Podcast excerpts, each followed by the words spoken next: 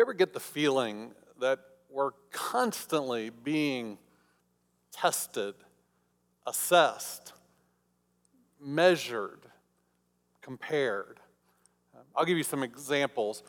I, recently uh, received in the mail this little device from my insurance agent. He said if I, if I put it in my car, it, it will record my driving habits, and, and I could uh, see a reduction, a savings in my insurance premiums, premiums if I'm a good driver. Well, Kelly says I drive like an old man, so I thought, what do I have to lose? I put it in my car. After a month of driving, it told me that I'm a B minus driver. A B minus. I'm a great driver. A B minus? I don't, I don't think so. Or not too long ago, actually, right about the time the pandemic started, I, I went and had my eyes examined so I could get a new pair of glasses. They told me just how far off my vision is from the perfect, the ideal 2020, and, and how much worse it is than the last time.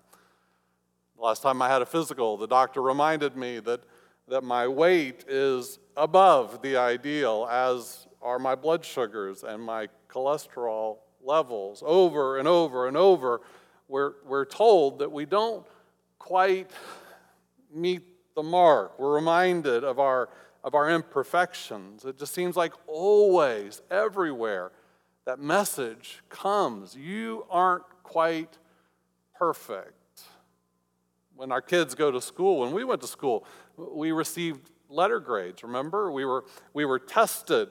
Uh, we were evaluated whether we could move to the next grade, whether we could graduate, and then, of course, what kind of university or college we might attend. Once you start working, your employer often does annual evaluation, scoring your job performance. We have credit scores. We go to the doctor for, for medical tests, and over and over and over, unless you're a really rare individual, those tests remind us, even when we do well, that we could do better, that we're just not quite perfect. Then, of course, there's all the messages that come through social media and, and magazines and, and, and Hollywood, uh, the standards of what actually is perfect, how to be happy, how to be successful, how to be fit, how to be beautiful, how to be well liked, well balanced, well adjusted, how to be popular, how to be in fashion, how to be a good husband, a good citizen, a good wife, a good son, a good daughter, a good friend. And I think if we're going to be entirely honest, Christianity often adds to the problem. I, I don't mean faith in Jesus, I mean Christianity, the, the church. Oftentimes in religion, there's a lot of a lot of shoulds. Should is my least favorite word.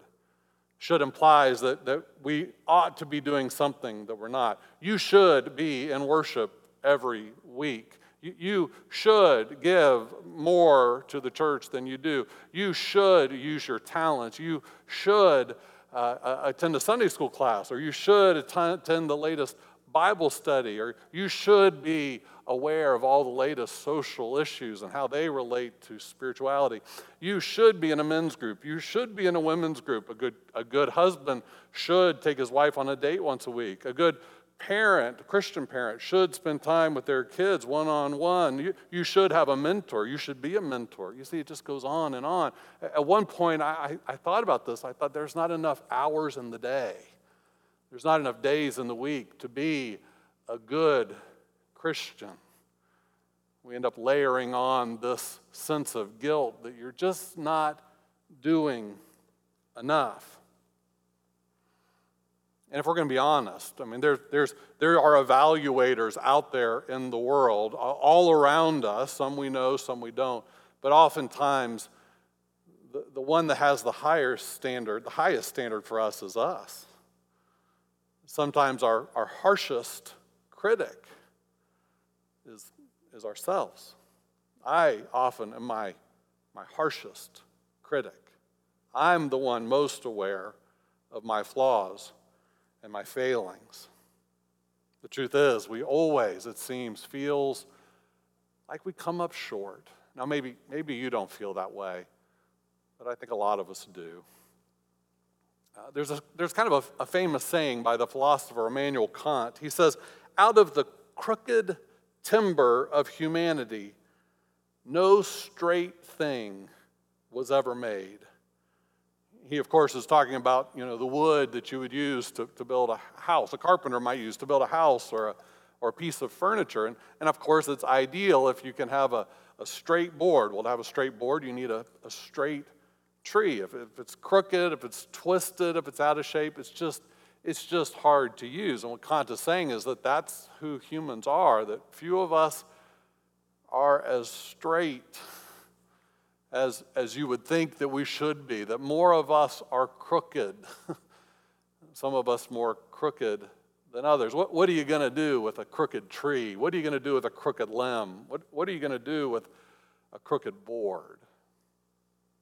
But here's the interesting thing if you take even that, that really twisted, crooked tree branch, if you put it in the hands of someone creative, maybe an artist, they might actually be able to use it for something extraordinary. If I were to ask any of you today what you believe to be the most famous, the most uh, favorite, loved hymn of all time, I suspect all of us would probably name uh, Amazing Grace. Amazing Grace was written a, a, 250 years ago, and it has consistently been a worldwide favorite, sung in, in countless churches and in, in every generation and in many languages. Just, just think of the impact of Amazing Grace, not just in the church, but even in the culture. Everybody knows the, the words and the tune. Think, think of how many people have been impacted by the words of that song. Uh, of course, Amazing Grace was written by uh, an Anglican, uh, a Britishman named John Newton. I, I just want you to imagine what it must have been like for, for him to write something that became so popular. Actually, Newton wrote hundreds of hymns. You, you don't know the others, probably, but, but this one. And imagine if, if he could know now the impact that hymn has had on people of Christian faith.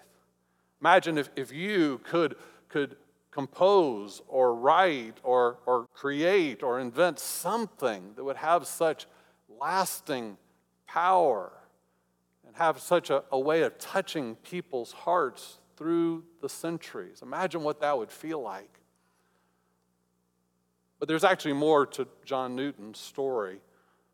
Long before he wrote that hymn and long before he became a, a clergyman, he was a ship captain, and not just any kind of ship captain. John Newton was the ship, captain of a ship that transported slaves from the African continent to the Americas in the transatlantic slave trade.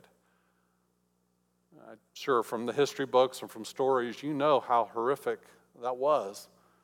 Uh, men and women in Africa were captured, ripped from their homes, ripped from their families, ripped from their cultures, put in chains, put below deck on ships to, to be transported across the Atlantic. It was, a, it was a trip that often would take five or six weeks. Sometimes they would go through terrible storms. And they say that the conditions below deck were horrific. On the average transatlantic trip, nearly 25% of the captured slaves would die and would be tossed overboard as, as trash. And John Newton, the author of Amazing Grace, was the ship captain.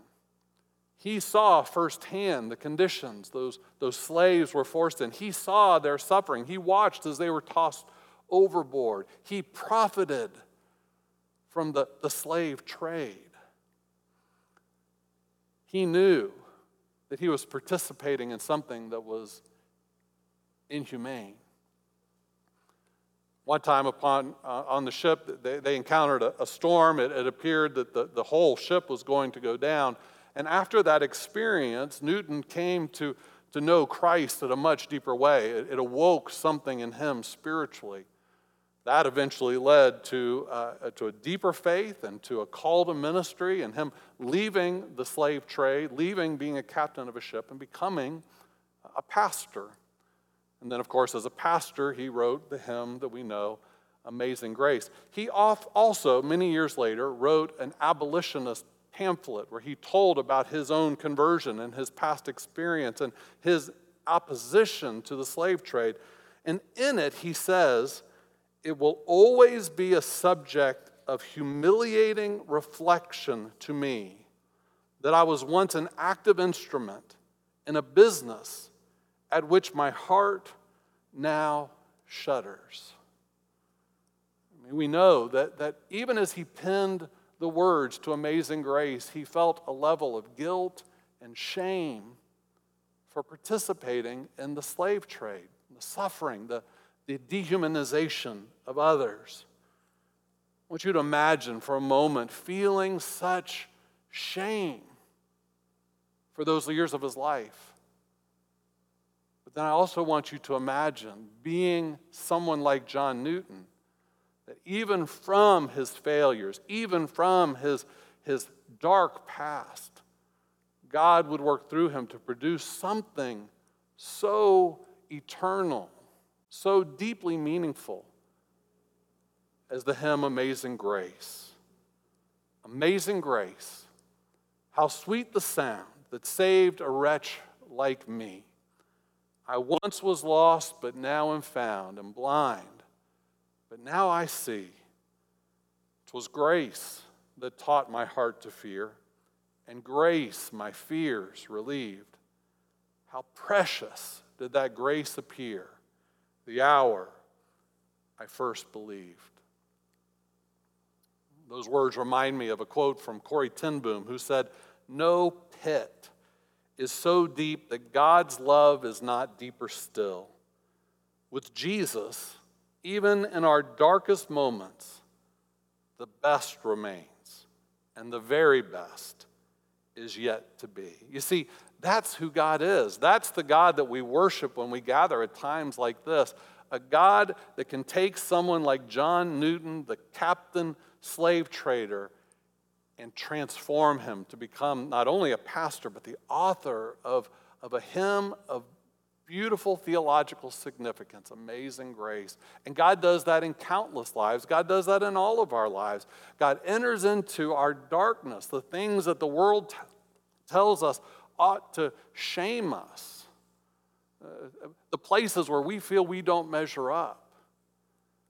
And God's grace does something beautiful. That is who God is. When God looks down upon us, God does not look through the lens of our imperfection. Rather, God looks at us with grace. When God looks upon us, God doesn't see us defined by our failings. God sees what's possible by grace.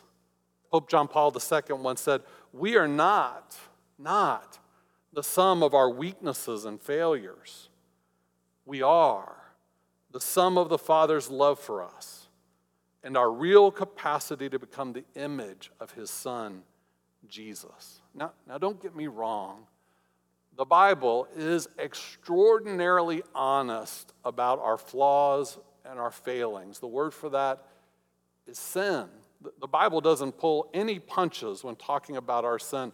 When, when the Bible assesses what's wrong with humanity and the world, the word it uses is sin. Why is the world so messed up? Sin, the fall. Why did God send his son to save us from sin? Why did Jesus have to die a sacrificial death on the cross?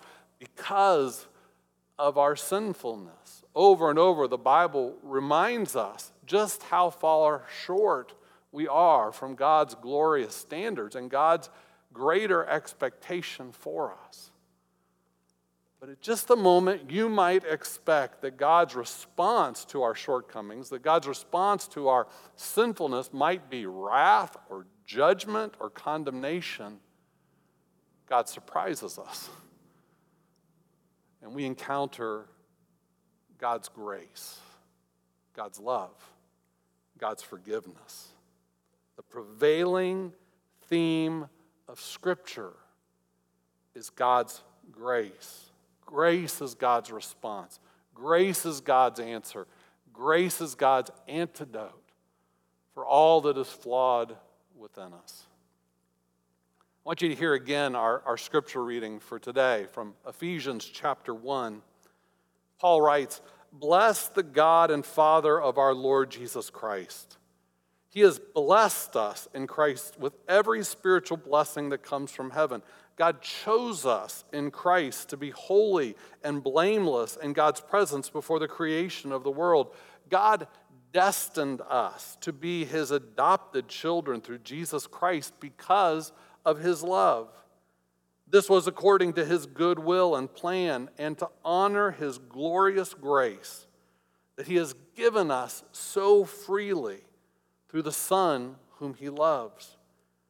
We have been ransomed, or, or another word is rescued. We've been rescued through his Son's blood. We have forgiveness for our failures based on his overflowing grace, which he poured out over us with wisdom and understanding. Well, that, that is a rich passage, and it's a dense passage. It's just packed with theological meaning. I just want to lift out four words that I, I they just kind of leap off the page for me. Blessed. He has blessed us with every spiritual blessing. Chose. God, God chose us to be holy and blameless, destined. God destined us to be his adopted children and ransomed or rescued. We have been rescued through his son's blood. Does that sound like a God who's going to hold against us our failings, that's going to, hold against us our shortcomings, or a God that's working in our favor? Well, that is what we call grace.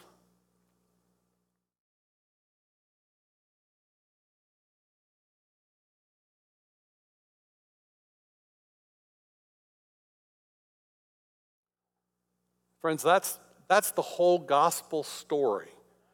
No, no matter who you are, no, no matter what you've done, no matter where you've been, no matter how far short you have fallen from whatever standard of perfection that, that you believe you were supposed to live up to or you were told you were supposed to live up to, no matter how deep you've fallen into a hole or a pit, no matter what, God's response to you is grace. That you, you and me, no matter who you are, no matter what, God chose you to be a recipient of grace. That God's chosen you to be God's very own. That God's desire, God's heart is to bless you with God's grace. For you to be, just like John Newton, just like, just like me, a recipient of God's wonderful, amazing, overflowing grace for which there is no limit. This was according to God's good will and plan, and to honor his glorious grace that he has given to us freely through the Son whom he loves. We have been ransomed, rescued through his son's blood.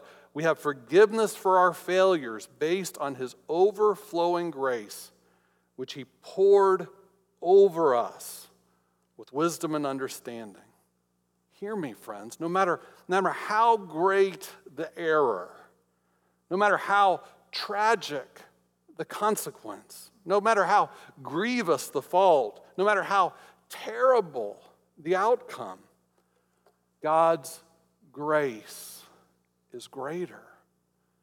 God's grace for you is greater than the worst thing you've ever done.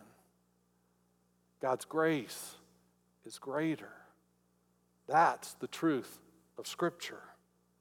Now, what is grace? The, the traditional definition of grace is God's unmerited favor God's unmerited favor. Let's break that up. God, God is the source. Only God really is the one who, is gracious to us. We, we can be gracious to one another, but the one who embodies grace, well, that's God. Unmerited. It, it just simply means undeserved, unmerited. That, that there's nothing you've done to earn it or deserve it so that you can take credit for it. It's, it's a gift.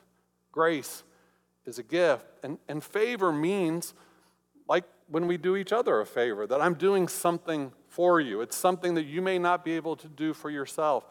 It is a gift to your benefit. Grace, God's unmerited favor. God gives us what we need as a free gift.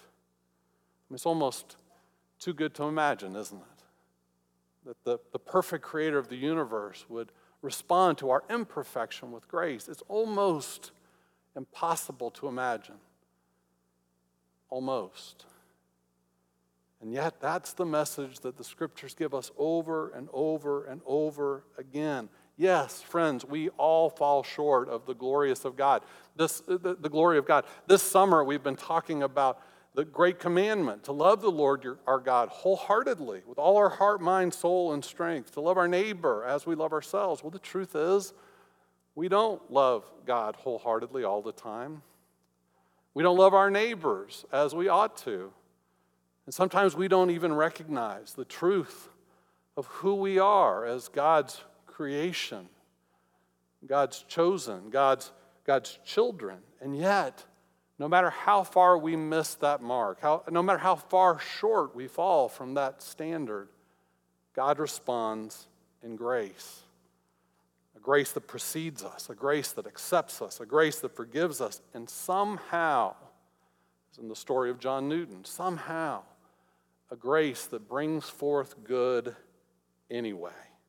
Let me read one more time Ephesians 1 7 through 8. We have forgiveness for our failures on his, based on his overflowing grace, which he poured over us with wisdom and understanding. I, I love the two words there overflowing grace. He could have just left it out. Could have said, he, he, we, we have forgiveness for our failures based on his grace, but it's not just any kind of grace, it's an overflowing grace. The other word I like is poured. It's just literally being poured over us. God doesn't just give us enough grace to make up the difference, you know. So if so if you needed an A but you only got a, a B plus, you know, get a little extra credit to get you there. No, God, God just keeps pouring, pouring grace into our lives that, that far exceeds anything that might lead us to believe we fall short. Right? I, I get the image of, of a child uh, pouring syrup on waffles on a Saturday morning and they just can't get enough, or, or, or, or asking for more hot fudge on your ice cream sundae, just pouring on more because more is better. Just think of this wave upon wave upon wave of grace gently crashing over your life. Think about our, our summer rain showers, just shower after shower after shower washing over you, grace upon grace upon grace. Imagine just layers of grace upon layers of grace upon layers of grace. There's this great phrase in the Gospel of John, in John chapter 1, verse 16. It's talking about Jesus, and it's, it's from the reference of, of his immediate followers, his disciples, and it says, From his fullness from Jesus' fullness, we have all received grace upon grace. I mean, that's the image of grace upon grace upon grace upon grace. I, am thinking about artists. You know, we, we always see the final masterpiece when the, when the work is done, but we don't, we don't get to see the, pro, the process. And you know, every artist, somewhere along the way, makes a mistake. That's why there's erasers or in a painting where, where they go back and, and, and maybe paint over something that isn't just quite right, fixing, right, adding detail, or, or maybe a sculptor who adds a little more clay for something that feels just a little bit out of dimension, adding another layer of beauty, another layer of grace. That's what God does in our lives. Uh, this image of, of overflowing reminded me of just taking a shower. I get in the shower after working outside, I'm, I'm dirty, I'm stinky, and sometimes I'm in a hurry, so I jump in, I, I lather up, I rinse off, and I get out and I'm done. I did the job, I washed it off. But there's sometimes that I hang out there a little longer, right? And I just let the hot water run down over my back. I'm clean, but I'm just letting the, the, the good feeling of the hot water wash away the tension of the day and the, and the soreness in the muscles. Don't, don't tell the trustees that I'm taking long showers. They might be worried about the water bill. The truth is, grace is a hard concept to grasp. And it's even a harder reality for many of us, self critics, to accept. But, friends, grace is a fact. You don't receive grace because you've accepted it. You have already received grace. You, you get to accept it. We get grace whether we get it or not. I can't explain why God would be so gracious to a John Newton, and I certainly can't explain why God would be so gracious to someone like me or you. But God is if I take the Christian faith seriously, if I take the Bible seriously, if I take the stories of, of Jesus Christ seriously, there's only one conclusion God's disposition toward us, God's attitude toward us is overflowing grace. My lack of ability, my lack of ability to, to comprehend grace, another shortcoming perhaps, in no way makes any difference to God at all, grace comes anyway. Anne Lamott says, I do not at all understand the mystery of grace, only that it meets us where we are, but does not leave us where it found us. I'll leave you with one final quote. The great theologian Karl Barth once said, The result of sin is to destroy human nature. The result of grace is to restore it so that it is obvious that sin is subordinate to grace and that it is grace that has the last word about the true nature of humanity. I'll just leave you with that. No matter who you are, no matter what you've done, no matter what's been done to you, with God, grace gets the final word. Friends, today's the, the end of our connectability series. Each week, we've given you an ability to try as you connect more deeply with God, with others, and yourself. Today, I want to offer you one that, that's very practical. Sometimes the reason we feel so much guilt and shame for our shortcomings is because we just carry that around. I want to invite you this week to write on a piece of paper a prayer of confession. If, if you feel guilty for it, write it out. If you think it's a shortcoming, write it out. If you think it's something God might hold against you, write it down. This is just for you and for God.